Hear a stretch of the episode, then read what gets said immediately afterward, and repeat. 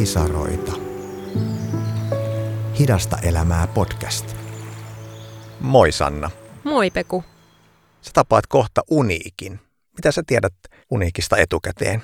No mä en oikeastaan ihan hirveästi tiedä, enkä tunne häntä henkilökohtaisesti, mutta mua kiinnostaisi tosi paljon puhua ainakin tunteista ja sukeltaa vähän syvemmälle erityisesti tunne- ja kokemusmaailmaan, jossa Uniikki on elänyt. Hän on nimittäin kertonut haastatteluissa paljon masennuksestaan ja paniikkihäiriöistään. Olisikin tosi kiinnostava kuulla, millaisia keinoja Uniikki on löytänyt tummien tunteiden kanssa elämiseen. No, mä kysyn tota. Valon pisaroita. Tervetuloa Hidasta elämää valon pisaroita podcastiin Uniikki. Kiitos paljon. Ihan aluksi saat nostaa tällaisesta hidasta elämää korttipakasta kortin. Täällä on uh. jokaisessa kortissa yksi sana, tai ehkä saattaa olla jopa kaksi. Uff, Mutta saat kertoa, mitä sulle tulee sanasta mieleen. Mikä sulle tuli? Tunteiden näyttäminen. Mitä sulle tulee siitä mieleen? No mulle tulee mieleen se, että tota, olen siinä parempi kuin ennen. Etenkin pienempänä mulla oli jotenkin tosi vaikeaa. En, en tiedä minkä takia, mutta että oli semmoinen, että no joo, muistan vaikka kun mä kävin siis pienenäkin joskus psykologilla ja tota, muistan siellä vaikka kun mä potkasin mun jalan tosi kipeästi. Mä en tiedä, oliko mulla joku nukketeatteri menossa tai muuta. Mä en tiedä, miksi tämä mun mieleen, mä potkasin superkovaa johonkin perustuolin jalkaan, mikä sen perus pikkuvarpaa ja sattui ihan sikana. Ja sitten niin mulla oli, että sit mä muistan, että mun piti mennä ainakin että se leikki oli se, että mä olin jossain takan niiden nukkeen kanssa ja sitten mä olin se, että, että mä itketti ihan hirveästi. Mä olin se, että sinä ei saa itkeä ja sitten mä olin siellä takana jotain kyyneleet valu, mutta silleen, että en näytä, en näytä. Ja sitten keräilin siellä ja sitten tulin sieltä pois ja varmasti varmaan tämä toinen osapuoli näki, että muu siinä sattui, mutta ko- koitin, koitin olla näyttämättä sitä, mutta tota, näin. Ny- nykyään asiat on paljon paremmin, että haluan ja uskallan näyttää tunteet, koska mä oon niin kuin tullut tosi paljon. En tiedä, puhuuko mä välillä liikaakin mun asioista ja tunteista ihmisille, mutta mieluummin niin päin kuin, että on semmoinen, joka ei näytä niitä ollenkaan. Niin, siinä se sun sisäinen maailma tulee sitten ihan eri tavalla näkyväksi sen sijaan, että sä piilotat sen sinne nukketeatterin taakse. Niin, kyllä, tämä oli muutenkin hyvä metafora. Tota, haluatko nostaa toisen vielä? Mm, Katsotaan, mitä tulee. Mikäs sieltä tuli? Sielu. Suureellista. On suureellista. Koen itse olevani semmoinen, sanotaan, että, että on vanha sielu. Mä voisin sanoa, että mä oon nuori sielu, koska mä oon jo 40, mutta musta ihmiset ei mennäkin uskoa sitä todeksi. Ja mä oon kuitenkin semmoinen, toki aikuinen, mutta ehkä itse on pitänyt aina sellaisen, että vaikka niin kuin itse ironia ja tämmöinen on ollut itselle tosi hyvä niin kuin selviytymiskeino millä käsitellä asioita, niin ehkä mä koitan olla semmoinen nuorekas ja positiivinen sielu ja musta tuntuu, että mulla on myös aika paljon sellaisia ihmisiä mun ympärilläni, mikä on tosi, se muodostaa sitten kivan dynamiikan näiden mun läheisten ihmisten kanssa. Liittyykö sielukkuus tai sielu jotenkin sun musiikin tekemiseen? No joo, kyllä etenkin niin kuin, kyllä mä sanoisin, että mullakin nyt alkanut sillä tekee enemmän sellaisia biisejä, mitkä on niin kuin, ei ole enää niin paljon sellaisia bailubiisejä, vaan alkanut tekemään just lähivuosina – jos biiseissä kerrotaan faija alkoholismista näistä omista mielenhäiriöistä ja nyt tulee taas yksi balladi tässä ja on huomannut, että haluaa just tässä sielukasta musaa ja, ja ehkä miettinyt sitäkin, kun on tehnyt 20 vuotta musaa ja, ja josta on tosi kiitollinen, mutta en tiedä, että kauan, kauan tämä enää kestää, niin sitten on alkanut miettiä vähän niin kuin sitä legacy, että mitä haluaa jättää, minkälaisia biisejä haluaa jättää niille ihmisille, mistä sut muistetaan. Niin sitten mä että mä haluan tehdä just sellaista sielukasta musiikkia, mikä oikeasti koskettaa ihmisiä. Kuulostaa ihanalta. Hei, sulla on sellainen positiivishenkinen ja hymyilevä julkisuuskuva, ainakin mun mielestä.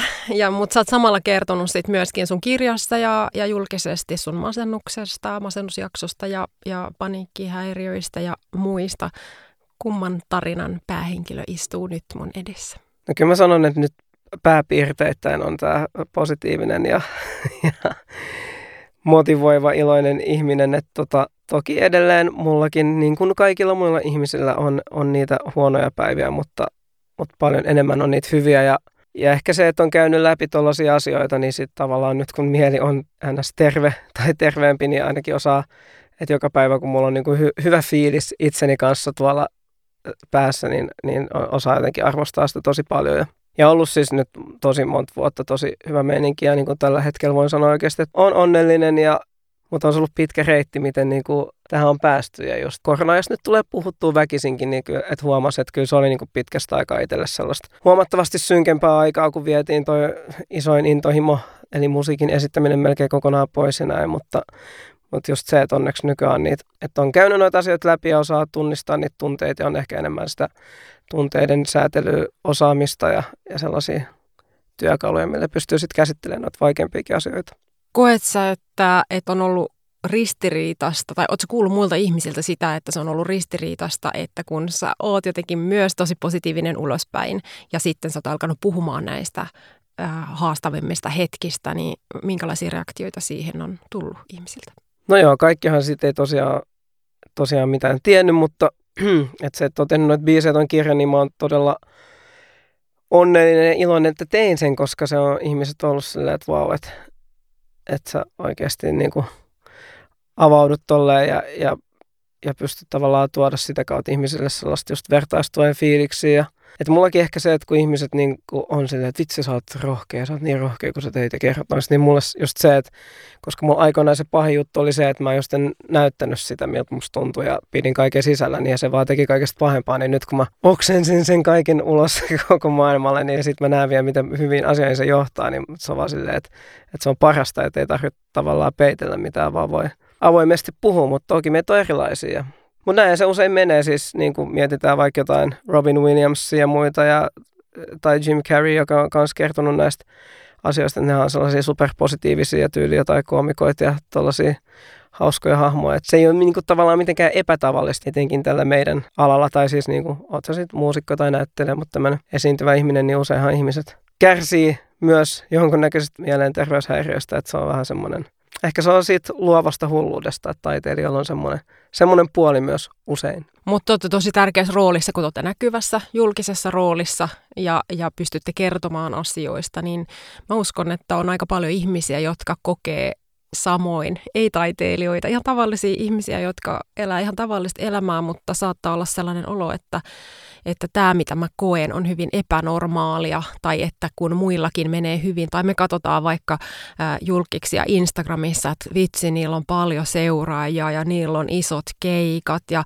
niiden, niiden biisejä kuunnellaan ihan hirveästi, ja elämä näyttää tosi hienolta, mutta tämä mun, että miksi mulla on tämmöinen olo, niin se voi olla tosi monelle myös tosi helpottavaa kuulla, että joku sanottaa sitä äänen, että hei, tämä onkin ihan normaali. Ihan varmasti. Ja tota, sanotaan, että tyyliin kymmenen vuotta sitten mä varmaan itse olisi uskaltanut ehkä olla noin avoin, ja, mutta sitten niin alkoi tulee just paljon sekä maailmalle että Suomessa näitä ulos tulee ihmiset alkoi kertoa noista asioista, niin se oli, se oli tosi kiva trendi, että se sitten tavallaan motivoi it, itseensäkin olemaan rohkea ja musta se on mahtavaa, niin kuin, että jos pystyy omalta osaltaan olla vähentämässä sitä stigmautumista, mikä ehkä jokin mielenterveyden häiriöihin tavallaan niin kuin kohdistuu. Ei onneksi enää niin paljon ja se on musta tosi hieno juttu, koska siis faktahan on se, että esimerkiksi tosi monet nuoret tällä hetkellä niin kuin kärsii niistä ja muuta ja siksi on tosi hyvä, että tuodaan niitä esiin, että silloin ihmisten se kynnys hakea apua sitten madaltuu. Kerro siitä, kun sulla oli masennusta ja paniikkihäiriöitä. Kerro lyhyesti, että minkälaista elämää sä silloin elit, mitä sun elämässä tapahtui. Sä oot varmaan jäsennellyt sitä. No joo, eli tää oli, joo mä oon jäsennellyt sitä ja mä oon niinku miettinyt ja kyllä mä just siihen tulokseen on tullut, että sellaiset mole, mole, molemmissa keisseissä niin oli aika niin suuria elämänmuutoksia, että just kun 2009 mulla mä sain ekat paniikkikohtaukset, niin sitten tota, me oltiin mun bändin kanssa koko mun tavallaan työura, tai niin kuin 2000-2008 me oltiin tehty bändin kanssa musaa ja kierretty, ja, ja sitten me sen 2008 lopulla päätettiin, että, että nyt laitetaan pillit pussiin ja muilla pojilla oli niin kuin muita sitten ambitioita duunien suhteen, mutta mä olin edelleen tosi musaorientoitunut ja halusin, halusin jatkaa sitä. Ja, mutta sitten se pressori oli tosi kova, koska aina oli ollut se bändin tuki, kapasiteetti yksi, kaksi tyyppiä studios jeesaa ja keikkamatkoilla ja muuta, että et siinä on kuitenkin se on niin kuin sun toinen perhe, kun sä oot viettänyt noin pitkään aikaa rundilla ja muuta. Ja sitten toki oli just se, että osaanko mä yksin tehdä sellaista musaa, mistä ihmiset tykkää ja niin kuin lähteekö tämä vai oliko tämä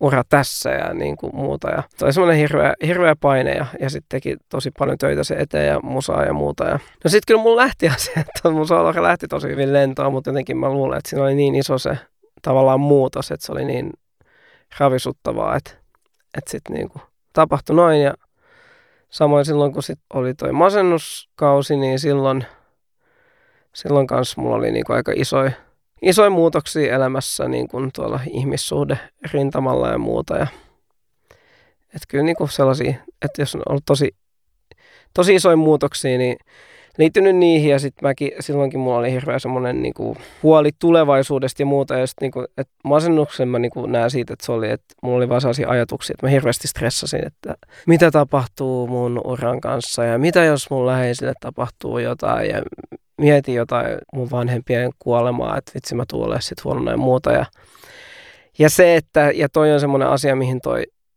niin läsnäolo on kaikki nämä että on oppinut olemaan läsnä ja lukenut kirjallisuudesta vaikka läsnäolovoimaa ja muuta, että se on ollut semmoinen ihan käänteen tekevä juttu, että just, että, että kun ei ikin tiedä, huomenna voi tulla maailmanloppu ihan oikeasti, niin, tota, niin se on parempi olla ajattelematta. Totta kai niin jonkunnäköinen kelva olla tulevaisuudesta, mutta silleen, että se, että mä, musta tuntuu, että mä en osannut yhtään sillä niin olla siinä hetkessä ja sitten mä vaan mietin tulevia juttuja ja ahdistuin niistä.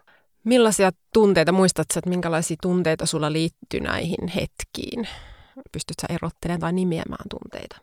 No joo, on tosi synkkiä silleen, että, että just sekin, että muistan, kun vaikka sai ekan panikikohtauksen ja sitten sä oot tyyliin, mä olin just himassa ja makat sängyllä yhtäkkiä sun pulssi on 200 ja, ja sitten sen jälkeen sä nouset pystyy ja sun maailma ei pysy pystyssä tyyli kaadut ja oot siinä sikyasunnossa lattialla ja sitten sä oot silleen, mitä se nyt kesti, että en tiedä, 10 minuuttia vartin, ei mitään haju, mutta et, et, et, etenkin se, kun sä olit, että mitä mulle oikein tapahtuu, että mitä, mitä ihmettä. Ja sitten sitä jää, koska se on fyysisesti jotenkin niin äh, raju kokemus, kun saa panikkikohtauksen, niin kyllä sit, mä muistan, kun niitä sai, niin sen jälkeen sä olit tavallaan koko päivä ihan sillä melkein lamaantuneen, tai sä oot ihan voimaton, koska se on fyysisesti rankkaa, ja sitten sit sitä on samaa mieltä, että no mikä musta on vikana, mikä musta on vikana. Ja, ja se on just se, että ja mulla, että mä just sain niitä yleensä yksin ennen kuin mä tavallaan ns. jäin kiinni siitä, ja siitä se paraneminen omalla kohdalla alkoi, mutta just se, että sit pystyi vielä aika jotain kuukausia silleen ole, että kukaan ei ikin nähnyt sua silleen, niin sitten... Tiesit sä, mistä on kyse silloin, kun sä sait kohtauksen? No kyllä en, en silloin ekalla kerralla. Et, kyllä mä sitten varmaan jossain vaiheessa aloin just etsiä tietoa ja muuta, mutta sitten sit, sit tuli just se, että sä aloit psyykkaa niin paljon, että koska mä saan sen seuraavaa, että sit sä aiheutat sen itsellesi. Ja, ja sitten silloin taas, kun olin masentunut, niin kyllä mun silloin oli niinku ihan niinku, tosi darkkeja ja välillä jotain itsetuhoisia ajatuksia, että se oli kyllä, se oli tosi kauheata. Ja että niihin sai just sit, sitten lääkityksen, mikä auttoi. Ja, mutta sekin lääkitys ei kyllä ollut hyvä, koska se sitten, se leikkasi tavallaan ne ää, synkät tunteet pois, mutta sitten se leikkasi myös niinku sen yläpään. Että sit, en mä tiedä, se meni 8-9 kuukautta, niin musta mä, mä en muista sitä ja paljon mitään, että mä olin ihan sille jossain ihan zombiena, zombiena tuolla, että siitä mä niin kuin ne lopetin jossain vaiheessa seinää, vaikka niin ei saisi tehdä, ja mä olin enemmän nyt kokeilemaan, että tämä tuntuu, ja sitten mä yhtäkkiä huomasinkin, mulla oli varmaan jotenkin elämäntilanteet tasottunut ja muut, mä huomasin, että mä pystyn olemaan ihan normaalisti ilman näitä, että se oli tosi, tosi siisti huomata. Nämä on hyviä esimerkkejä siitä, kun tunteet on tosi kehollisia, että miten ne lähtee sitten niin kuin puskemaan ulos, että, että joskus saatetaan ajatella, että tunne on vähän niin kuin sellainen enemmän mentaalinen juttu, mutta esimerkiksi tuo paniikkikohtaus on hyvin. Mulla on itsellä ollut myös paniikkikohtaus haastavassa elämäntilanteessa ja mä, mä tiedän, mikä se ajatus ja tunnemaailma siinä kohtaa on, kun sä et tiedä, mitä tapahtuu ja, ja tuntuu, että happi ei kulje ja, ja keho tärisee ja, ja se on ihan hirveä tunne ennen kuin sitten alkaa ymmärtää, mistä on kyse. Ei se sittenkään helppoa ole, mutta, mutta noi on niin kuin rajuja tunteita, kun ne lähtee fyysisesti tulee ulos, mutta toisaalta mä ajattelen myös niin, että, että jos niitä ei ole kuullut, niin se on ihan hyvä, että ne lähtee jossain kohtaa tulemaan näkyväksi myös itselle, että sä otat todesta, että nyt oikeasti tässä on joku juttu, että nyt pitää lähteä selvittämään, että mistä tässä on kyse. Mites kun noin mielensairaudet ei näy ulospäin samalla tavalla kuin fyysiset sairaudet. Mm. Että jos kaverilla ää, menee jalkapoikki, niin on helppo, että hei, että, että toin sulle kukkia ja parane pian ja, ja näin. Ää, miten sitten siinä vaiheessa, kun sun mielen sairaudet tai nämä mielen haasteet alkoi paljastua muille ihmisille, niin miten ihmiset otti sen vastaan? Onko sulla jotain sellaisia niin kuin muistikuvia vaikka siitä, että, että miten ihmiset reagoi? Musta aina tuntuu, että kun on ollut noita vaiheita, niin mulla on kaikki vähän silleen, mä niin kuin muistan osan ja osain, mutta kyllä myös semmoista, että, että ihmiset on ollut tosi niin kuin tukenut paljon, ja silleen, että, mutta en mä, niin kuin, mä kerron oikeasti vaan niin kuin tosi lähi, lähipiirille ja just sen aikaisille niin kuin tyttöystäville ja muuta. Ja, että ihmiset on niin sanonut just sen, että tavallaan, että ei sitä pysty ymmärtämään, jos se ei ole kokenut, niin siinä voi vaan olla ja tavallaan kuunnella. Mutta sitten esimerkiksi mä muistan, kun sitten aloin puhua kavereiden kanssa paniikkijärjestöstä, mä sainkin tietää, että yhdellä friendillä oli kanssa ollut. Ja sitten niinku, sit mä pystyn, sit, niinku, sit se niinku teki tosi paljon, että se, ensinnäkin sulle tuli se fiilis, että sä et ole yksin joo, ja sitten se, että, niinku, että sä pystyt oikeasti, kun sä tasan tarkkaan tiedät, niin kuin säkin tiedät, miltä se tuntuu ja muuta, niin se on jotenkin, sit se, se niinku on mun mielestä tosi, tosi sellaista jeesaavaa, että voi käydä yhdessä sen kanssa läpi, ketkä on ehkä ollut siellä samassa paikkaa joskus. Ja toi on itse asiassa yllättävää, kuinka moni kertoo sitten, kun kertoo siitä paniikkihäiriöstä, niin mä oon kuullut tosi monelta mm, myös niin. sen, että vaikka se on ollut, että se ei välttämättä ollut niin kuin pitkä, mutta että on ollut ainakin se yksi kokemus siitä, että tietää miltä se tuntuu, että se on yllättävän yleistä ja varmaan myös yllättävän yleistä, että sen kanssa jää yksin, niin kuin säkin sanoit, että sä mm. piilottelit sitä tosi pitkään ja yritit selviytyä yksin sen kanssa, niin se on Jep. varmaan sellainen aika yleinen kokemus. Liittyykö sulla mitään häpeää tai jotain muuta sellaista piilottelemisen tarvetta? Joo, kyllä mun mielestä just se, että eka silloin kun oli paniikkihäiriö, niin sit mulla oli vaan sellainen olo, että, että, että musta on jotain vikana. Ja siinä oli todellakin semmoinen häpeä olo.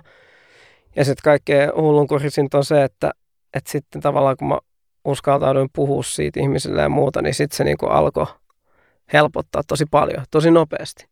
Mutta sitten kun muutama vuotta myöhemmin tuli tuo masennus, niin mä tein ihan samat. Vaikka mä tiesin, että se puhuminen on numero yksi asia, niin sitten mulla oli taas semmoinen, että vitsi, että, että mä oon taas järkki, ja mulla on taas vikana. Taas mulla kesti varmaan kuukausia ennen kuin mä niin kuin uskaltauduin tota, puhua siitä. Ja sitten taas se alkoi se paraneminen siitä.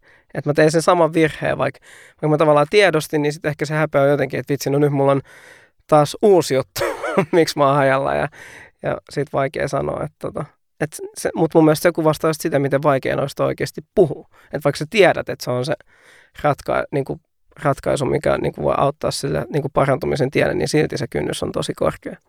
Ja tämä on hyvä esimerkki siitä, että, että nyt jos kuuntelijoilla on jotain semmoisia asioita, että ei varmaan kukaan, että, että nyt mä oon yksin tämän asian kanssa. Sulla on ollut kaksi erillistä tilannetta e, ja sä oot molemmissa kokenut samalla tavalla, niin äh, se luultavasti liittyy aika moneen. Että tavallaan kaikki semmoinen, mikä, mistä tuntuu, että tää, mä, tässä mä oon varmaan ainoa tai, tai mä en halua puhua tästä, niin luultavasti siellä on se vastaus nimenomaan. Mm. Miten sun tunteet nykyään, kuinka yksityisiä ne on? Sanoit, että ne oli tuossa sairastumisvaiheessa yksityisiä, mutta kuinka yksityisiä ne nyt on? No en mä kyllä mä nyt puhu. Musta on aika, mulla on tosi ihana ystäväpiiri ja, ja jotenkin vanhemmat ja muut. Ja just, nykyään mä kyllä puhun mun mielestä mun tunteista aika just avoimesti, niin kuin mä sanoin, että ei, en, jos, jos mulla on niin tarvetta puhua jostain, niin mä teen sen. Et toki jotkut, niin. Onko sulla jotain vinkkejä, että miten voi oppia puhumaan niistä asioista? Että kun tuntuu, se oikeasti, mäkin tiedän sen, kuin voimakas se tunne se, että, että mä kuolen, jos mä puhun tästä. Että mun maailma romahtaa. Niin. Niin mist, miten sieltä pääsee ulos? No tota, no mun mielestä silleen, että, että kun, jos sä ajattelet vaikka itse sun ystävän asemaa, ja sitten sä mietit, että kehtaako sä puhua sille mistään muuta, niin mä luulen, niin kuin, että jos sä uskaltaudut puhua tälle henkilölle, niin tiedätkö, sä voit ajatella silleen, että ei siitä mitään paha voi tapahtua. Ja päinvastoin, että kyllähän mäkin, jos joku mun hyvä ystävä tai kuka vaan silleen, että jos ne uskoutuu mulle ja kertoo sitä vaikeasta asiasta, niin mä oon silleen, että wow, että mä oon tuon ihmisen luottamuksen arvona ja se kertoo mulle tästä, että tavallaan sä tuot niin kuin hyvän fiiliksen tiedätkö, se toisellekin. Ja vaikka, niin kuin, vaikka se olisi itse kokenut niitä asioita ja muuta, niin se on just kuitenkin että tosi paljon niin kuin vaan se, että joku kuuntelee, niin se itsessään jo auttaa tosi paljon. Että mä voisin ajatella, että, että sä, sä saatat myös tuoda sille toiselle niin kuin, ajattelee sitä kautta, että, että sä teet sillekin myös hyvän fiiliksen. Ja varmasti kyllä kaikki niin kuin, läheiset yleensä niin kuin, haluaa sulle vaan hyvää. Että, että just se, että sit vaan puhumaan, vaikka se tuntuu vaikealta, niin, niin ei se yleensä sitten ole, kun sen suun saa kerran auki, niin, niin kuin en mä ainakaan ikinä katunut siitä, että mä oon lähtenyt puhumaan. Ja joskus se sanottaminen voi olla myös tosi vaikeaa, että ei niin kuin oikeasti tiedä, mitä sieltä suusta tulee, mutta mä ainakin itse kokenut sen, että jos edes yrittää, mm. niin sekin jo auttaa, että katsoo mitä sieltä tulee, että ei tarvitse tietää ja silloin ne alkaa vasta oikeastaan jäsentymään, kun alkaa kertomaan muille, että vaikka toinen ei sanoisi mitään, mutta kun saa sen suusta ulos, niin itsekin alkaa jotenkin ymmärtää, että okei, että tämmöisestä asiasta mm. tässä on kyse. Oletko saanut, kun sä oot kirjassa kertonut näistä sun haasteista, niin on, onko se sun seuraajilta, faneilta tai niin kuin tuntemattomilta ihmisiltä saanut palautetta siitä, että sä oot alkanut puhumaan on. asioista? Kyllä heittämällä isoihin kanavaan Instagramin DM, missä mulla on mm. varmaan niin kuin tuhansia viestejä tullut noista asioista. Että tota. Minkä tyyppisiä viestejä ne yleensä on? No just, just kaikkea sellaista, että hei, että riippuu nyt tietenkin biisistä tai kirjasta tai muuta, mutta et, no kyllä mä oon saanut tosi niin kuin sellaisia diippejä tyyliin, että, mä oon, että joku on miettinyt vaikka jotain itsemurhaa ja, ja sitten on kuunnellut noita juttuja ja tajunnut, että kyllä tässä pitää vielä tsemppaa ja että on uskaltautunut puhumaan, että noi on kaikki ehkä niinku sellaisia dramaattisimpia. Ja sitten no just on huomannut sen, että oli se sitten, puhuks mä korkeakibiisissä fajan alkoholismista tai, tai valitsen enemmän biisissä noista mielenterveysjutuista tai kirjajutuista, niin, niin se, että et vitsi, että kyllä näkee, että se on yleistä, vaikka sillä on niin kuin, jengi sanoo, joo, että munkin vitsi isä on alkoholisti ja toivottavasti saisi yhtä onnellisen lopun kuin siellä. Ja ihmiset olisivat sanonut sitä, että tosi makeat jaat, että tuntuu, että koska tosi monesta tuntuu, niin kuin mustakin tuntuu, että sä oot sen asiankaan yksin.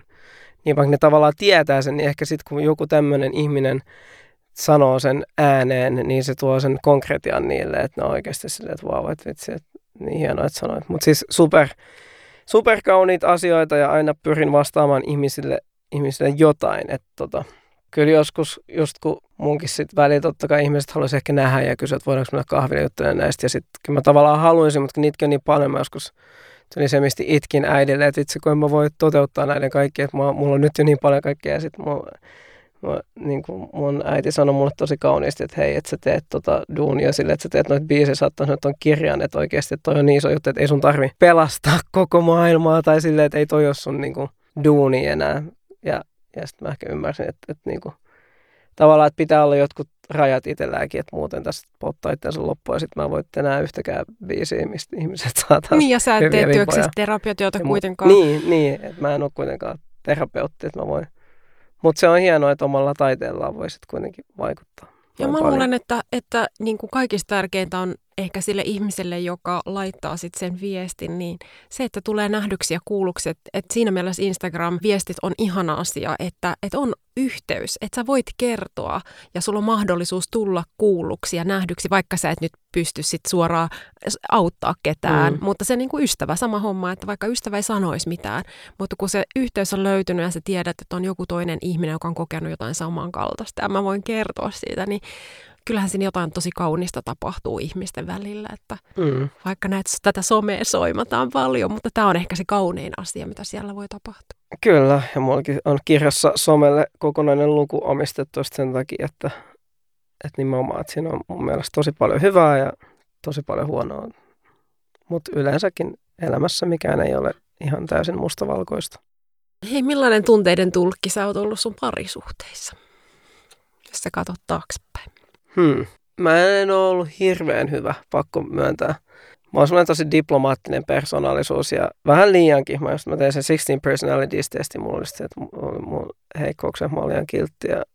Mutta sitten diplomaattisuus oli itse asiassa vahvuus. Mutta just se, että, tota, että mä ehkä, mä tosi paljon parisuhteessa vältän sellaista draamaa.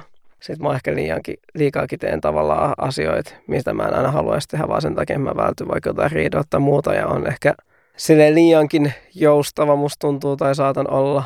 Mutta sitten pitäisi vaan olla semmoinen matchi, joka joustaa mun kanssa yhtä paljon, niin silloin se varmaan niin kuin toimisi. Mutta tota, joo, mä oon semmoinen, että mun on tosi vaikea ja mun on väliin muutenkin mulla on vaikea sanoa ei asioille. Nyt mä oon opetellut sitäkin pikkuhiljaa elämässä ylipäätään ja sekin on tehnyt tosi hyvää. Mutta tota, Onko niissä riidoissa joku semmoinen niin kohta, mikä, mikä niin kuin jotenkin, että mitä sä yrität vältellä, tai että sä et halua mennä siihen jostain syystä. Joku, onko siellä joku tunne tai joku, mitä En sä mä tiedä, mä vaan tykkään riidellä. En mä en tykkää myöskään riidellä. Mä tunnistan Vai- itteni myös tosta, tosta että, että ei se kivaa ole. Ei, mutta totta kai siinä voi olla just se, että sit, sit jää niitä tavallaan ne patoutuu sinne ja sitten kaikki räjähtää. Että Mä oon huomannut itsestä esimerkiksi, että viha on semmoinen, mikä on mulle tosi vieras ja ehkä vähän just semmoinen, mitä mä oon niinku siirtänyt sivuun. Ja siinä riidassahan se viha, no viha on semmoinen, joka laittaa myös rajat. Kun sanoit, Mm. että, ei, että on vaikea sanoa ei, niin mä oon harjoitellut ihan samoja asioita ja koen, että se on tosi epämiellyttävää riidellä.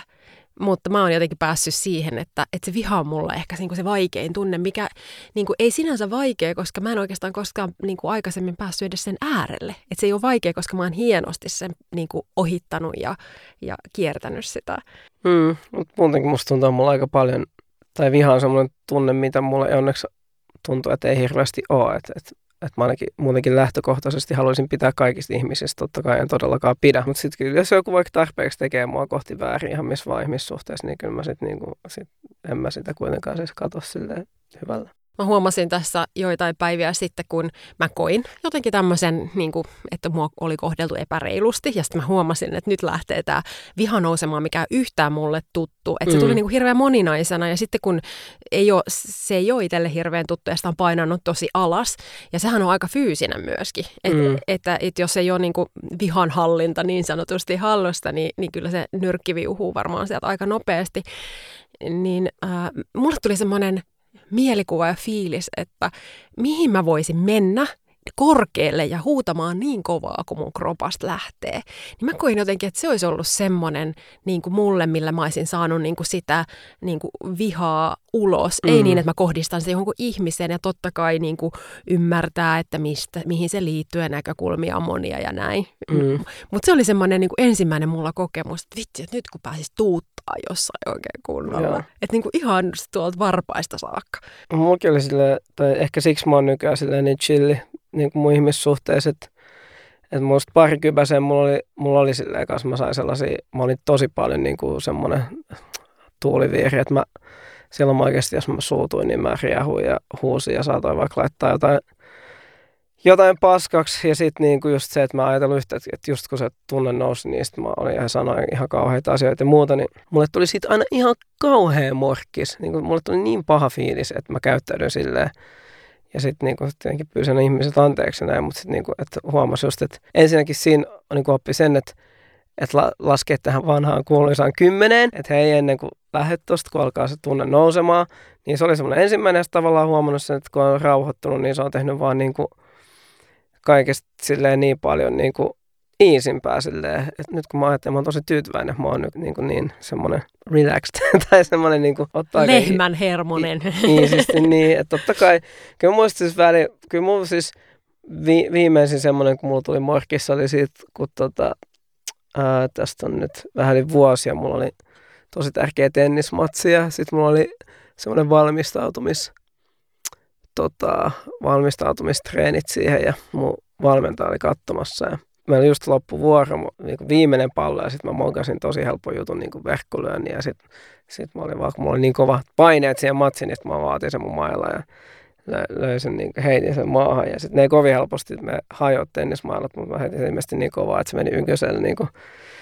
ihan, ihan käyttökelvottomaksi ja sitten niin mä olin silleen, ei mit, mit sit mä oon tehnyt ja sitten sit, sitten tota, siis, sitten kun vielä mun coach oli katsoa se, mä olisin, että anteeksi, anteeksi, että sori, että mä riehuin tai just vähän aikaa siinä keräilin ja sitten menin ja se oli joo, joo että, että on ihan fine, että kyllä tunteet saa näyttää, mutta että toi, että, että kato, että, että musta ei enää tehdä, toi ei tavallaan kuulu tennikseen. Ja mulla on siitä samasta maailmasta tuplat, koska just sen tällaisten tilanteiden takia on hyvä olla tuplasetti mailoin, mutta mä pidän sitä edelleen siellä mun tennisbagissa sen takia, että se aina muistuttaa mua siitä, että hei, että pidä sun pää kylmänä.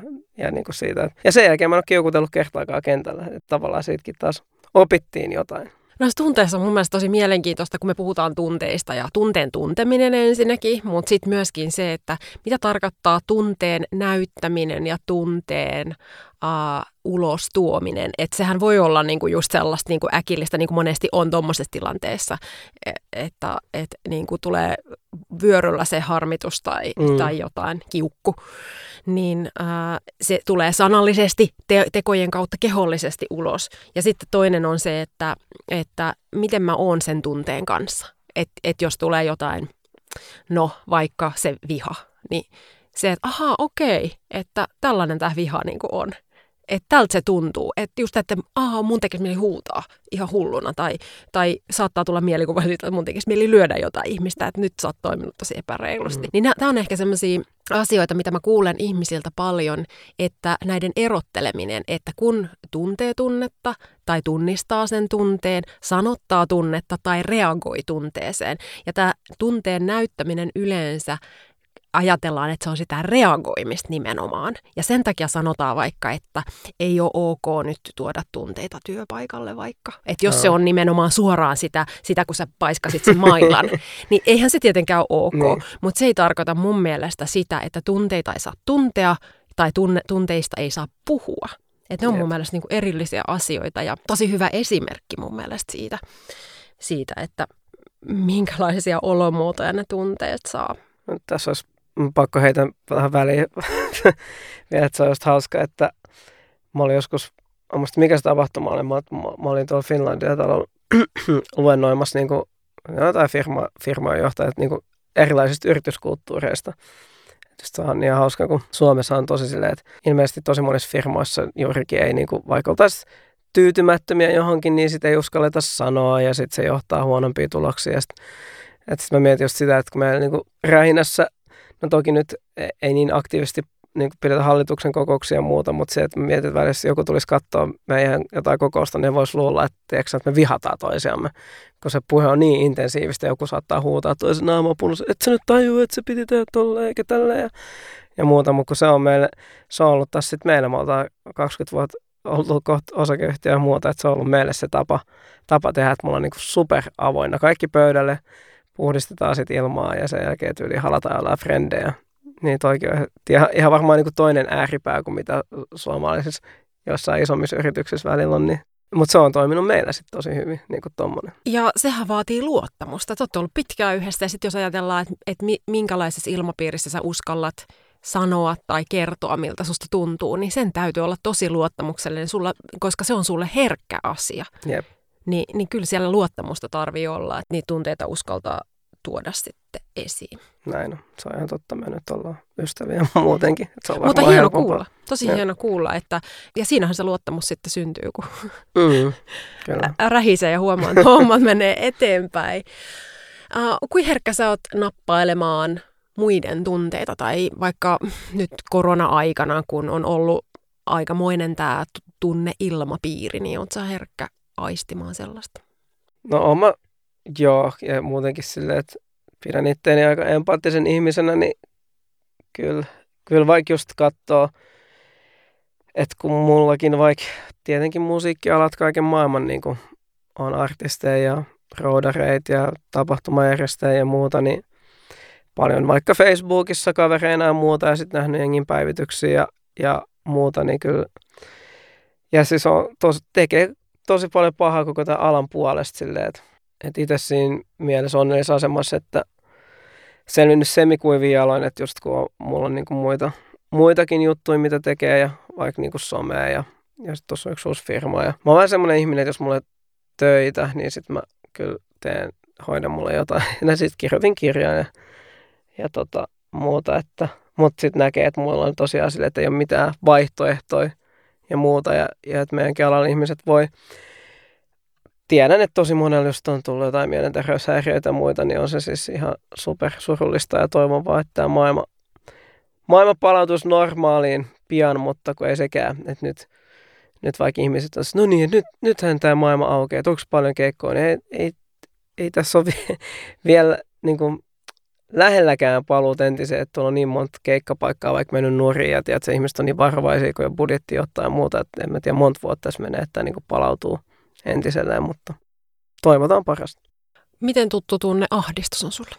No tosi tuttu varmaan niin kuin monille, monille meistä, että, että kyllä pientä ahdistusta voi kokea vaikka niin kuin viikoittain just jostain niin kuin duunijutuista ja just semmoinen, että jos kaikki ei mene niin kuin pitää tai ihmissuhteista, että en mä tiedä, eikö, kyllä se on tuttu ja varmaan aika monelle se on tuttu. Mm, mites noi, silloin kun sulla oli masennusta ja, ja äh, paniikkihäiriötä ja muita, niin liittyykö siihen silloin, siihen aikaan jonkin tyyppistä ahdistuneisuutta? Joo, totta kai, mutta mä pidän, että se on niin jotenkin next level. Tai silleen, niin kuin, että kun on masentunut, niin sehän nyt on lähinnä jatkuvaa ahdistusta, että, silleen, että kun sulla on, sä voit huonosti koko ajan. Ja sitten taas paniikkihäiriös ahdisti niin kuin se, että, että kun sä koko ajan pelkäsit sitä seuraavaa. Ja, ja tietty just se, niin kuin noissa molemmissa se, että, että kun tuntuu, niin onhan se ahdistavaa, kun susta tuntuu siltä, että sussa on jotain vikana ja niin kuin, näin. Ahdistus on varmaan sellainen niin kuin, kokemuksena hyvin yksilöllinen ja niin kuin sanoit, että se saattaa olla vähän semmoista ahdistuneisuutta. Mun mielestä ehkä ahdistussanana on vähän haastava, koska se on myös aika iso sana ja sitten me koetaan vähän semmoista niin kuin pientä kuitenkin välillä Mm. arjessa myöskin, mutta onko se sitten ahdistusta? Mä en tiedä, onko sille suomen kielessä. Niin. Ja Englannissa puhutaan anxietysta, että onko se niinku edes sama asia. Se ahdistus itsessään, kun se on semmoinen aika epämääräinen, että siitä ei oikein meinaa saada kiinni. Niin. Niin. sehän vähän semmoinen, se ei kohdistu mihinkään. Niin. No voin mä, niin, se on totta, ehkä, ehkä toi, mitä mä kuvailen, tommonen, mitä voi olla viikoittain, ehkä se on enemmän sitä stressiä, mutta kyllä niin kuin, ehkä mi, jos nyt koitetaan identifioida tätä nimenomaan tätä ahdistuneisuutta as it is, niin, niin silloin just karanteeni aikana, että mullakin on semmoinen, niin kuin tuossa kun korona silloin tuli, ja sitten piti, mä olin yli himas kolme kuukautta, näkemättä yli ketään, paitsi tietty eksä asui silloin saman katolla, mutta sekin, että mä oon semmoinen, että mä oon aika sosiaalinen ihminen ja niin kuin mä saan muista ihmisistä energiaa ja, ja rakastan mun ystäviä ja näin, niin, ja sitten ei nähnyt vanhempiakaan, niin yli kolme kuukautta, niin kyllä mä sanoin siellä, että pari kertaa oli silleen, että, että miettii, että onko tämä joku tyyli paniikkikohtaus tulos, eikä siis tullut ikinä mitään sellaista, mutta oli sellaista oikeasti, että, että nyt menen sängyllä ja meditatiivisesti hengittelen, koska muuten tässä kohta mä niinku crashaan. Ja sit, mutta sekin oli tosi hienoa, että sitten niinku, tavallaan, että pystyi tunnistaa sen olon, että nyt tämä on tulossa, pystyi tekemään sille jotain ja tavallaan rauhoittua ja ajattelee, että okei, että, tää on, että niin kuin, tämä tilanne tulee joku päivä menee ohi ja, ja tavallaan, että mä en voi tälle mitään, niin, kuin, niin tämä on mitä tämä on. Eli meditaatio on ollut sulle sellainen väline sitten näissä haastavissa tilanteissa. Joo, yksi Joo. niistä. Ah- Ahdistus on, nyt tuli mieleen tuosta, mitä kerroit, että, että kun se on totta kai niin kuin tunne ja ehkä just vähän stressistä johtuvaakin saattaa olla jonkinlaista ahdistusta, mutta myös tämmöisenä niin kuin kollektiivisesti haastavana aikana, niin sehän on myös vähän sellaista ahtauden tunnetta ylipäätään, että ihan fyysisesti, että me ollaan niin kuin a- kotona. Me, Mm. Meillä on niin kuin jotain semmoista, niin kuin, että, että me ei päästä pois täältä, että joku painaa meitä niin kuin syvemmälle tähän, että, että se ei ole pelkästään varmaan mentaalista. Jep.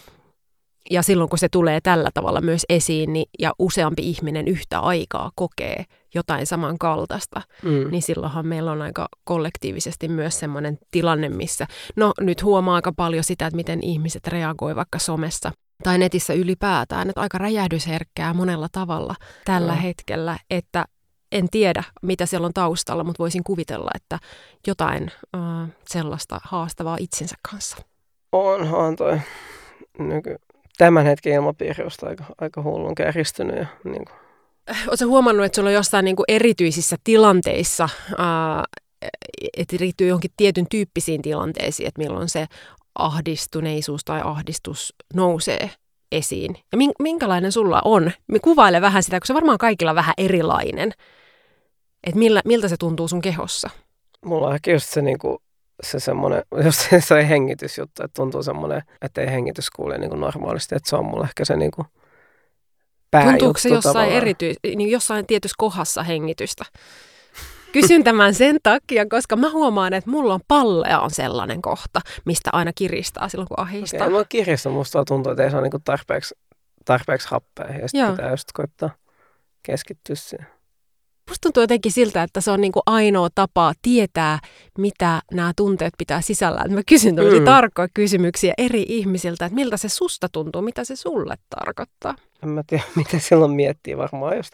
Ehkä on huoli jostain niin kuin, asioista ja, ja muuta. Mutta en mä, mä oon, sori, oon silleen vaikea identifioida. Sen takia mä kysyn, koska ne ei oikeasti ole helppoja. Että, että jos es, niin kuin meille annetaan sanoja, mä oon suomen kielen maisteri itse koulutukselta, mä oon Mm. niin kuin jotenkin erityisen kiinnostunut näistä tunnesanoista, että kun meillä on erilaisia tunteita.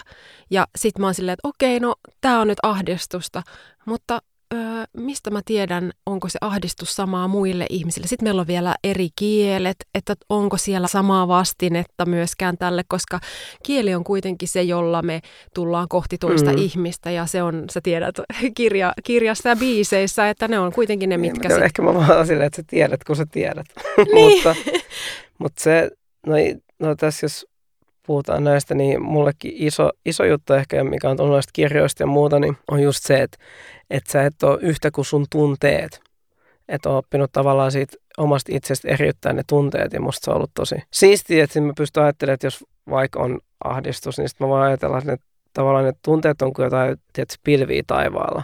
Ja ne tulee ja menee, mutta jos mä nyt ahdistan, niin se on vain yksi pilvi tossa ja kohta se on poissa.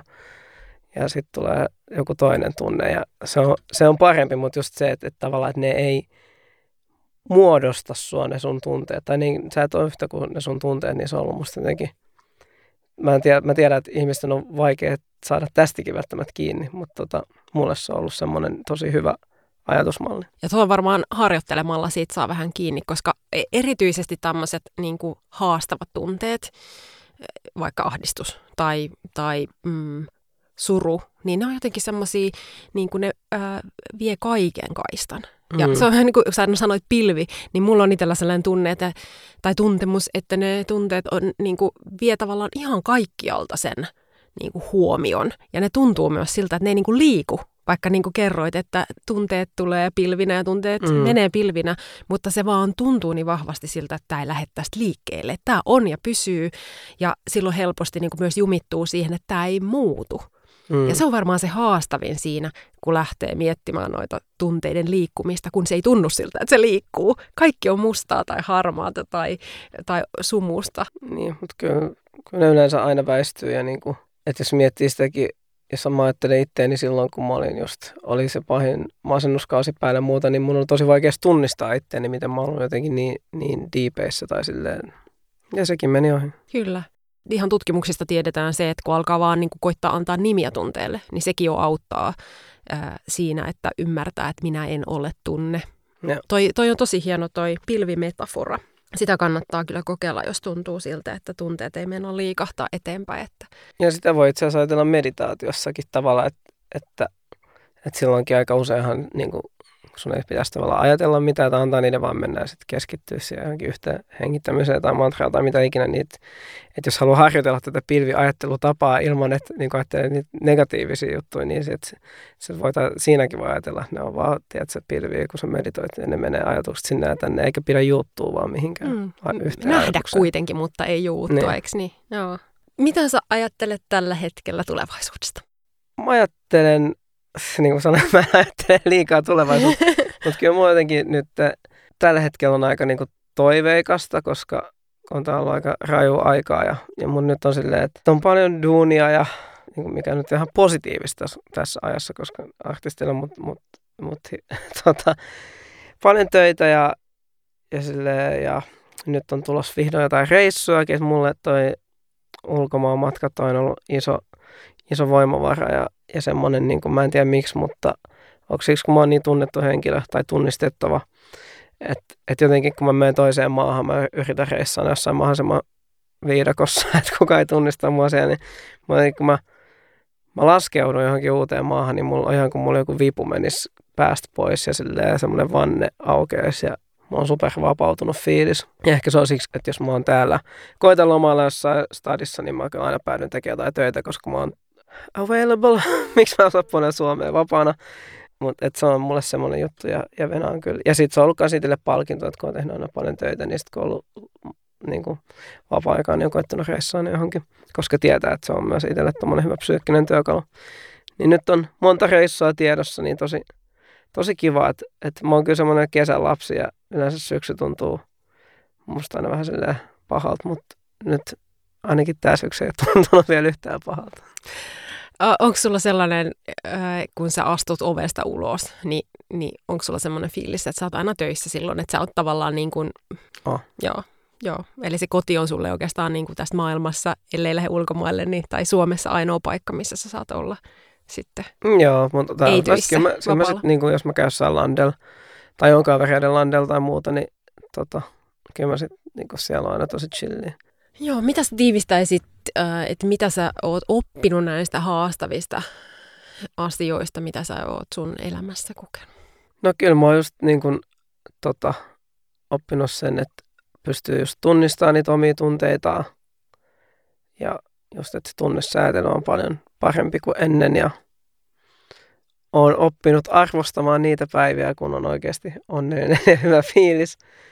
Et mä kävin just hyvän keskustelun silleen, että, että mä just sanoin erään henkilön kanssa puhuin tässä, että jos olisi niin kuin, ää, aikaisemmin, vaikka silloin kaksi femmana lukenut jotain self ja muuta, niin sitten varmaan ei olisikin tullut tollaisia, niin kuin, että olisi ehkä osannut käsitellä noita vaikeuksia paremmin, mutta sitten hän sanoi tosi hyvin, että ei, mut hei, että jos sulla ei olisi ollut, että sulla oli kaikki superhyviä, sulla vaan meni kovaa, sä olit tuonne, niin miksi, eihän, ethän sä ikin silloin tajua tarttuu mihinkään tuollaiseen tai lukee tuollaista. Luulet, että sä olisit ymmärtänyt, mitä niissä kirjoissa En mä sanotaan? varmaan siis ymmärtänyt. Musta niin sanoi tosi hyvin, että niin, että totta, että toi ehkä se.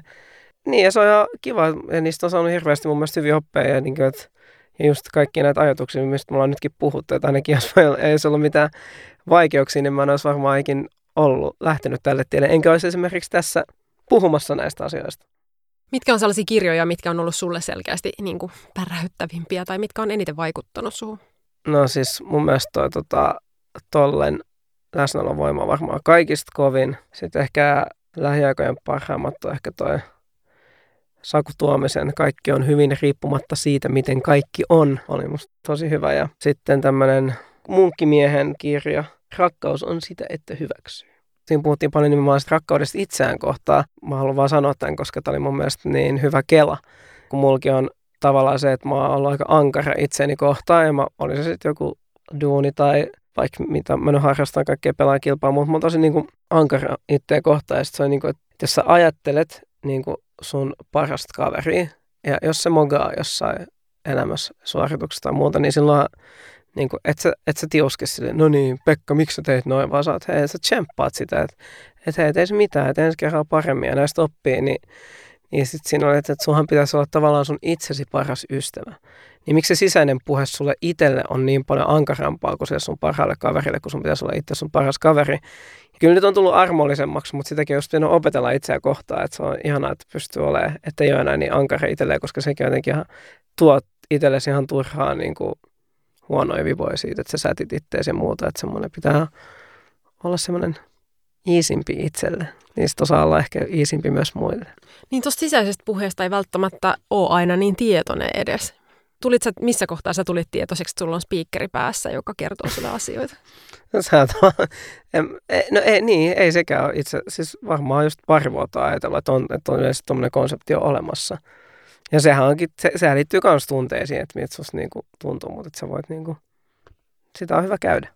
Niin, koska jos se koko ajan lyttää se sisäinen puhe, niin sen Niin. kyllä tietää, minkälainen tunne. Että jos sä haukut sun kaveria Niin. koko ajan, niin minkälainen fiilis kaverilla on? Niin. Ei ja, varmaan kovin hyvä ja fiilis. just on alkanut sellaista, että, että mä voin oikeasti väliin sanoa tyyliin jossain peidessä, että sä hoidat tai silleen, että on oikeasti alkanut tsemppaa itse enemmän, niin se on, se on makea. Mä harrastan kanssa tuota peiliä edessä tsemppaamista ja aluksi se tuntuu ihan tyhmältä. Niin. Mutta sitten kun sa- sanoo sen myös ääneen, niin sitä alkaa helpommin myös niin kuin mielessä sit pyörittää, Kyllä. sanoa niin kuin sanot, sanattomasti. Ja kyllä sitä vähän ehkä vaatii harjoitusta siihen, Mm. että, että kun on tottunut ajattelemaan tietyllä tavalla, niin kyllä siellä ne samat kelat pyörii Jep. aika lailla. Että saa, saa siellä pyörimään jotain muutakin välillä. Uskotko sä siihen, että ihminen voi kehittää omaa henkistä kapasiteettia? todellakin. Mä voisin jopa sanoa, että mä oon ehkä todiste siitä itse, että jotenkin tuntuu, että kaikki tommonen, niin kuin, jos tämä niin aika, viikat pari vuotta ollut semmoista, että on tosi paljon koittanut ajatella sitä omaa henkistä puolta ja kaikki tämmöinen, niin no sama aiheet, mutta meditaatio, kaikki ai- aiheesta lukeminen ja muuta, niin kyllä se on tehnyt sen, on pystynyt paremmin käsitellä tavallaan tätä aikaa ja silleen pyst, niin kuin, mä oon oikeasti tosi tyytyväinen, että mä oon päässyt mun pään kanssa tästä parista vuodesta niin kuin näin helpolla eteenpäin. Et kuitenkin mulla oli tuossa niin kuin just korona-aika kaikki duunit. Ää, mulla meni ää, yli kolme ja puolen vuoden parisuhde päättyi ja niin kuin just ei päässyt näkemään ystäviä. Että oli niin semmoinen, että vitsi, että musta tuntuu, että jos nyt mulla ei tullut mitään, tiedätkö, mindfuckeja, niin nyt ei tule kyllä ikinä. Tai näin mä haluaisin ajatella. Ja, ja, ja tota, niin, Ja tuossa kun kerroit aikaisemmin, että mistä lähti, tai mitä sä oot jäsennellyt, että mistä sulla lähti masennus, paniikkihäiriöt ja muut, niin sä kerroit muutoksesta. Muutoksesta, ja niin. näähän on nimenomaan aika ultimaattisia muutoksia, mitä tapahtuu. Ja siinä sä istut ja sun pään sisässä on joku positiivisempi kaveri tällä hetkellä niin juttelemassa. nimenomaan. Että kyllä se, niin kuin, ja henkinen, mä tykkään puhua henkisestä pääomasta.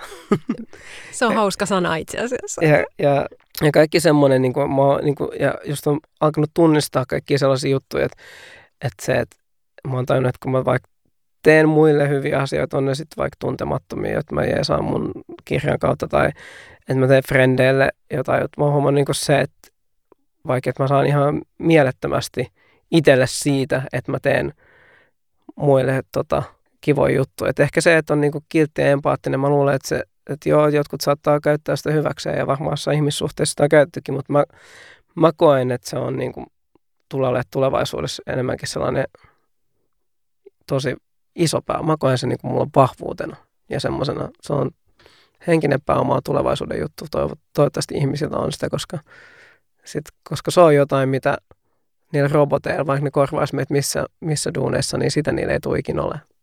Mä muistan aikoinaan, kun mä valmistuin ja menin ekaan duunipaikkaan ja ylenin siellä äh, ihan johtoryhmään asti. Ja, ja sitten mä muistan, kun mun esimies sanoi mulle, että Sanna, että nyt sun täytyy varoa ihmisiä. Että nyt ihmiset on, niin kun, ne tulee hyötymään susta, kun sanoit tästä kiltteydestä. Mm. Ja mä sanoin hänelle silloin, että mun mielestä se ei poista sitä, että mä voisin olla ystävällinen ihmisille ja samalla tietoinen, mitä tässä tapahtuu.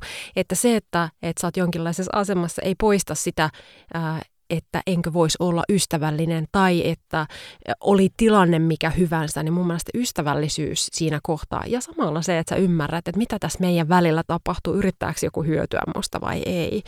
Ni, niin tämä oli mulle semmoinen niin iso oppi jo silloin aika alkuvaiheessa, että et ei näin. Mm. Itse mä oon kyllä ihan sa- sata pinnaa sun kanssa samoin linjalla. Toivottavasti kaikki osais ajatella noin. Millainen olisi sun mielestä maailma, jos me kaikki osattaisiin paremmin kertoa, että miltä meistä tuntuu? Se olisi varmaan aika paljon kauniimpi maailma ja tota, luulen, että se olisi maailma, missä on vähemmän mielenterveysongelmia. Ai, no tämä on aika itsestäänselvä asia. No mutta niin, kyllä varmaan jos kaikki olisi avoimia, niin tämä olisi aika semmoinen paikka, missä olisi helpompi olla ja ihmiset olisi vapautuneempia. Meillä olisi varmaan aika paljon vähemmän epäselvyyksiä esimerkiksi. Mä luulen epäselvyyksiä ja niin. Kärjistyneisyyttä varmaan, koska jotenkin musta tuntuu, että tällä hetkellä tämä, tämä aika on aika semmoista tunnepitoista myöskin, millä tavalla me kohdataan ihmiset. Siellä on aika paljon latauksia. latauksia. On mua jotenkin, etenkin niin kuin nuorena sä et ehkä tiedä niin tarkkaan, kuka sä oot ja saatat paljon vaikutteet, sä et oikein tiedä, mihin sä kuulut, niin tämmöinen super vastakkain asettelukulttuuri asiassa kuin asiassa, niin varmaan kyllä ei tee varmasti hyvää tuollaisille mielille, että kun itsekin välillä tuommoinen kaikki cancel-kulttuuri ja muu niin kuin, kyllä niin kuin ahdistaa. Tai tuntuu silleen, niin kuin, että ihmiset niin kuin, ei osaa keskustella rakentavasti. Tai silleen, että mä en tyyli esimerkiksi käy Twitterissä enää ollenkaan, koska mä näen siellä pelkkiä jotain mua vanhemmat ihmiset riitelee jostain ihan hölmöistä asioista. Se on aika tunnepitoista keskustelua. Niin. Mun mielestä kyse on nimenomaan tunteista ja sitä tunnetaidoista. Ja, ja ää, lapsillehan me opetetaan nyt tosi paljon tunnetaitoja. Me puhutaan niin kuin kouluissa on tunnetaitoja mm. ja, ja ihan pienellä, että pidetään tosi tärkeänä. Mutta sitten kun me katsotaan, no voidaan katsoa meidänkin ikäpolvea, me ollaan nelikymppisiä molemmat, mutta jos me katsotaan meitä vielä vähän vanhempia ja just niitä, jotka siellä Twitteristä huutelee, niin ei ole kukaan opettanut tunnetaitoja. Mä, se, kun seuraa sitä keskustelua, niin tuntuu siltä, että, että ne ihmiset ei välttämättä edes ymmärrä sitä, että tämä, miten mä käytän kieltä perustuu siihen mun tunteeseen, jota mä en itse tunnista. Ja siitä tulee niitä törmäyksiä. Että meillä mm. on niin tämmöistä niin tunnetörmäilyä koko ajan, ihan vaan sen takia, että meillä ei ole tunnetaitoja. Jep. Mutta toisaalta, onko sulle opetettu lapsena koulussa, oliko teillä tunnetaito kasvatusta? Että se on niin uusi juttu myöskin. Niin. Että me voidaan ehkä vähän samalla, kun opetetaan lapsille tai lapsenlapsille niitä tunnetaitoja, jo, jollain välineillä, peleillä tai kirjoilla, niin kyllä mä luulen, että me aikuiset saadaan opetella siinä samalla aika lailla no niitä joo. samoja asioita, tai ainakin pitäisi. Kyllä, ja tosi kiva, että tuollaista nykyään opetetaan, siis toi on ihan mielettömän hieno juttu, mä en olisi tiennyt. Ja ihan lopuksi saat esittää mulle yhden kysymyksen. No niin, eli Sanna, sä oot tämmöinen hyvinvointivalmentaja, teillä on paljon nuoria lukijoita ja kuuntelijoita, niin mitä on sellaiset, että jos he kokevat näin korona-ajan jäljiltä tai muuten ahdistuksen tunteita tai muuta, niin mitä on niitä työkaluja mitä, ja vinkkejä, mitä sä voisit niin kuin, suositella heille? Uh, no yksi asia, mikä nyt tästä tuli mun mielestä vahvasti sun kanssa keskustelussa, niin se puhuminen. Että, että uskaltaa sanoa, että tässä maailmassa kaikkina aikoina ei ole ketään ihmistä, joka ei olisi joskus kokenut samaa kuin itse kokee niin sen ymmärtäminen, että vaikka mä oon erillinen ihminen, mulla on oma keho ja oma iho, jonka sisällä mä oon, niin todellisuudessa me ihmiset ollaan rakennettu aika lailla samalla tavalla. Meillä on erilaisia elämän tarinoita kyllä ja erilaisia kokemuksia, mutta ne tunteet ja, ja, ja keholliset toiminnot meillä on hyvin samankaltaisia. Niin se, mitä ikinä kokeekaan sillä hetkellä, niin se ei koskaan ole väärin – se on aina oikein, se on aina totta ja sitä ei pitäisi koskaan painaa sisään. Ja, ja kun opettelee puhumaan, vaikka ei osaisi, niin aloittaa harjoittelemaan. Että harjoittelee puhumaan jollekin ihmiselle, jonka kokee luotettavaksi, niin siitä se lähtee aukeamaan. Ja sanoisin myös tämän niin kuin sun hienon pilvimetaforan ja, ja sen, että, että myöskin, että uskaltaa kääntää katseen sisäänpäin itseen että miltä musta tuntuu, miltä tämä tuntuu mun, mun kehossa. Että jos mulla on vaikka viha, niin sitä on tutkittukin. Lauri Nummenmaa on tutkinut, että missä kehon osassa äm, tunteet tuntuu. Se on hyvin universaalia. Se ei ole kiinni siitä, että missä päin maapalloa me ollaan. Meillä on tunteet, jotka aiheuttaa meille kehollisia reaktioita. Että jos lähtee niitä jäsentelemään tai jäsentelemään, että no minkälaisia ajatuksia mulla liittyy tähän ja voinko mä antaa nimen näille tunteille. Jos mä en osaa nimetä tunteita, niin mä voin vaikka sanoa, että, tämä tuntuu epämiellyttävältä, tämä ei tunnu kivalta. Niin pelkästään jo se, että alkaa, ettei sulje pois, vaan alkaa olla kiinnostunut jäsentelee ja sitten koittaa myös puhua muiden kanssa. Että niistä tulee totta, sitten sun kokemuksesta tulee totta. Sä oot ainutlaatuinen ihminen tässä maailmassa ja, ja se, miten sä ää, koet asioita, niin sillä on hyvin suuri merkitys. Ja mulla on sellainen mielikuva jotenkin, että, että, että me ihmiset ollaan vähän niin kuin hiekamuruja Saharassa. Mutta jos sieltä ottaa yhden hiekamurun pois, niin jotain muuttuu. Se vähän painuu se kaikki hiekka. Että me ei olla, niin kuin, me ei olla turhaa täällä. Ja kaikki se, mitä kokee, niin se on jotenkin tosi arvokasta ja tärkeää. Ihanaa. Hei, kiitos haastattelusta Uniikki. Hei, kiitoksia. Valon pisaroita. No millainen tyyppi Uniikki oli? No hän on selvästi tosi itseohjautuva ja etsii aktiivisesti keinoja käsitellä tummia tunteita. Että sen mä huomasin tosi selkeästi. Kuulostaa tosi hyvältä. Joskushan tarvitaan ammattilaisia avuksi, mutta hieno kuulla, jos Uniikki on myös itse löytänyt hänelle sopivia keinoja. Me puhuttiin tosi paljon ahdistuksesta, koska se tuntuu lisääntyneen viime aikoina noin yleisestikin ihmisille. Että mä toivon tosi paljon, että tämä uniikin puheenvuoro toi ihmisille ajateltavaa tämän ahdistuksen tunteen kanssa. Varmasti toi. Mä lähden nyt valmistautumaan mun ensimmäiseen jaksoon, jossa mä saan vieraaksi Arja Korisevan. Kuuntele koko sarja vain Storytelistä.